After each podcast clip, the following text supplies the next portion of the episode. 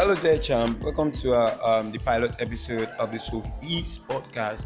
As you must have heard, the Soul East podcast is here to just help you demystify examination questions and prepare your mind for the kind of question to expect during exams. So today we are focusing basically on Lagos history, and I have here um, Pinero, who is one of the students in 300 level. He's going to be helping us to discuss uh, the um, several questions in the 2018 stroke 2019 set of 100 level. That's like the past question. So we'll be discussing all the questions in the past question, and of course, uh, we hope this will help you prepare better for your examinations. So, um, Pinero, um, it's like it's nice to have you. Um, so the first question is, um, what are the sources of Lagos history?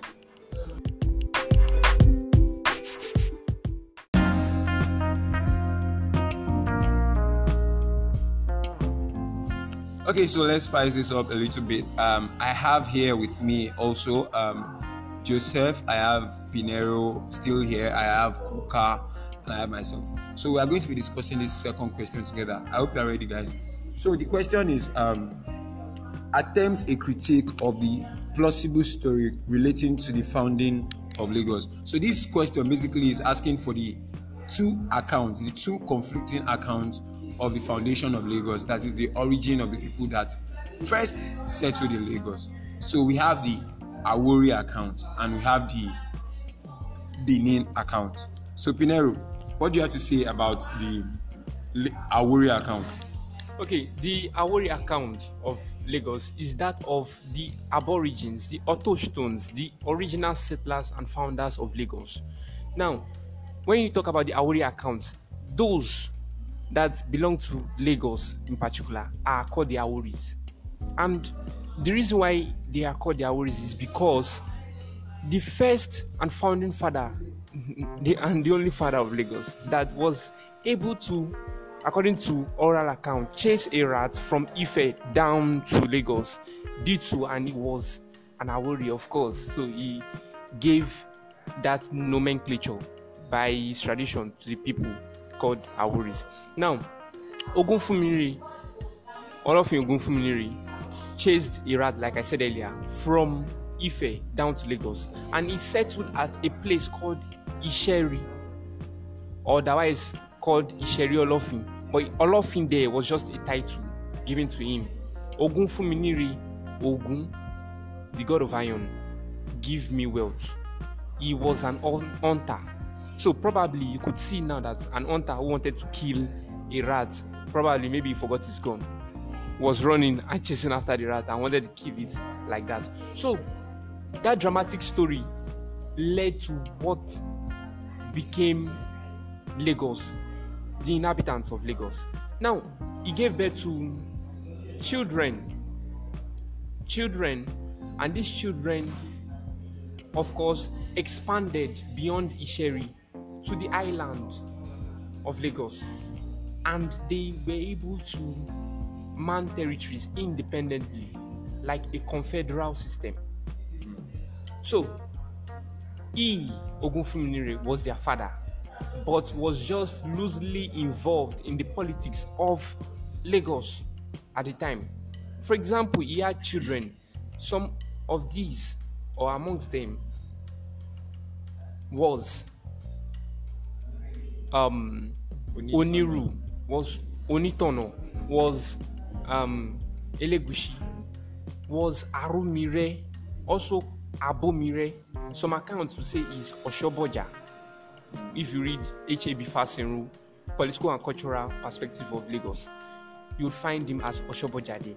Now, in a nutshell, they dominated territories. Arumire was very common because he was known to have, of course, swam across the lagoon to establish the first settlement on the island. The first settlement that was first used as a pepper farm, a resting place, but later, no, was first used as a rest, resting place after his expedition, his, uh, of course, expedition after uh, probably hunting, but later became a pepper farm and Iga Idunganran, the first, because it is and was the first settlement it became of course prioritized as the palace of the Oba. So the palace was built on that first settlement. So there the palace was built. And later on, other stories, other stories led to the Benin's involvement that we shall discuss. Yeah, yeah. To be sincere, actually, I think I have, I, I think I, I follow your story. Um, you were mentioning the fact that um, Olofin Ogunfunmire was like the father, like was the one that chased rats all the way from Ife down to this place. And Ife, do you have anything to add for the okay? You know, when you look at the geographical location of Lagos as it stands and where it is located, you will know that Lagos itself is an island. And as that, the geographical location of an entity determines the occupation of what those people will do. Yes, we have heard a, a history of how the people of Lagos came about to be, but it will be incomplete if we cannot add the occupation of those indigenous inhabitants of the area. Now, we can see that the people, the Aworis particularly, because of where they lived and the surroundings, they were predominantly fishermen. Though there were other trades like basket making, they were salt making, but they depended majorly on fishing due to the fact that they were surrounded majorly by water. Also, most of their men also moved into canoe building because this was also needed across for the occupation of fishing. And all this will just give you an insight of how the people of Lagos came about to be, the occupation, and how they eventually multiplied and spread towards other parts of the region. I think I think that canoe that canoe building is what's going to put them into trouble because that was what um, the Benin people saw and th- and thought that they were preparing for war and then they came back to establish like a war camp to conquer Lagos and I think that's that is the problem with um, the um, view that Benin people started Lagos it is not possible that um, Benin people will be the founding fathers of Lagos because, of course, for there to be a conquest, there must have been some people who had already established like a form of settlement the, in the area. Exactly. So um, now we move to the Benin account. Um, okay, so I think my friends have done a very great job at um, explaining that prior to the Bini, the influx of the Bini people in Lagos, they have actually been inhabitants of the territory. Okay, so um, but for the sake of um, expansion, I would like us to take a brief look at the Benin invasion of Lagos or the Benin occupation rather of Lagos. Actually, um, towards the 16th century, it is said that the Benin people have actually taken advantage of the um, collapse of Oyo Empire, the Oyo Empire, to, to expand their territories and their sphere of influence westwards. So it is said that it was in the process that they actually did what that they actually um, um, they actually came came into Lagos, you understand, and they and they conquered Lagos. So even even so, it is normal that what that they have some intrinsic values of the Yoruba people because as at this period they had already um, conquered some territories in Old Oyo. So it was only normal that when the Benin people, it, um, um, we have scholars that actually came to claim that um, the word Eko was actually derived from the Yoruba word Oko, you understand, meaning farm. So um, um, and and another account have even come to lay claims to the fact that it wasn't it wasn't derived from any Yoruba word, but was rather formed from the Benin language, Eko, which was said to mean a war camp or Eko Akete, yes, a war camp. You understand? So um okay, and also as regards the um, Benin account, it said it, it, um, some accounts, some scholars have came to put forward some claims to the fact that Oba Orogwa, the then Oba of Benin, when he when he actually when they when they when they settled in Lagos, he actually um, what do I call it now? They actually appointed um, Ashikpa, Ashikpa, which was said to be his grandson as at that period. And they have been contradictory claimed to this because some some the, the, for the Lagos account, that's their account of the Awori people. Some claim that Ashikpa was not actually the grandson of um of Oba Orhogbua, or something. Sorry if I pronounce that wrongly. But it was rather a chief in Isheri, which was a conquered territory of the Bini people as at this period.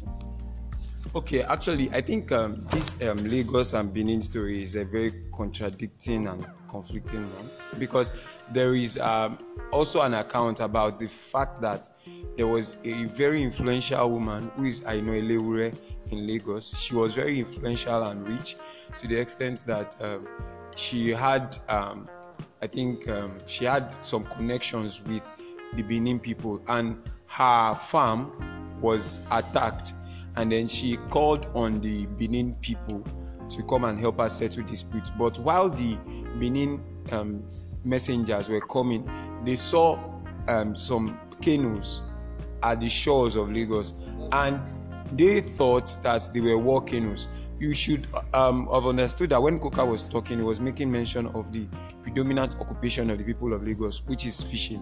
That means there will be not a lot of um, fishing boats on the shores of Lagos. Um, the um, soldiers that were coming to um, Lagos at this point, seeing that, that enormous amount of boats, thought it was um, a a war preparation on the side of um, the Awori people. So they went back and then came. They went back to Benin and then gave the king um, a news that the Lagos people are preparing for war, and then that necessitated the conquest of Lagos or the invasion of Lagos in the period under review. Okay, so um, Pinero, you were saying something earlier. Okay, yes, concerning um, the stories that link the Aworis and the Benins now. That link is the story of Aino Eleure. Yes, truly, Aino Eleure uh, was that woman that, of course, was that influential and rich based on the fact that she had goats, ewure in Yoruba, and these goats were reared, and you know there were so many to the extent that they served as a source of our livelihood or a means to her. Other people that also had such business and we say businesses in Lagos became envious of her wealth that she accrued. And due to this, they blamed her of having used witchcraft or being in practice of you know that um, evil witchcraft and everything. This got to the king of lagos. Would i put it as king or the ruler of lagos at the time? Ogunfunmire who was the sovereign you know of lagos at the time. And he, he, he was able he was able to of course twat the story in a way that didn't favor Aino Eleure. So Aino Eleure at the time was also having connections with the Benins. And based on the fact that she did not receive fair judgment from Ogunfunmire, forwarded this story to the Benins. So now, the forwarding of this story by Aino Eleure to the Benins brought their connection to Lagos. To Lagos. And on their way to Lagos, they saw because earlier we mentioned that you know the people of Lagos were into carving of boats and the rest. They saw some boats that looked like warship, thinking the people of Lagos were prepared for war. for war. So they went back to report to the then King Orokwa that this was what they saw, and then the Benin's response was that of a punitive one, punitive measure, and all to till date is how is is the story of conquest how the Benin came to conquer the people of Lagos. Okay, so um, I think um, while we were doing a class recently, the lecturer mentioned um, one um, like historical writings that prove that there was life in Lagos before the conquest of the Benin people. Yes. And um, you were mentioning um, the um, explorer's name, um, P. Okay, yes, Pacheco, Duarte Pacheco Pereira. Duarte Pacheco Pereira. In what year? 1458. 1458. Um, I would, um, after you have listened to us, I have um, a recording of the lecturer. It's going to be added to this episode, and I'm sure you're going to understand better the two conflicting stories as to who is the founding father or the founding occupant of Lagos. Thank you for listening.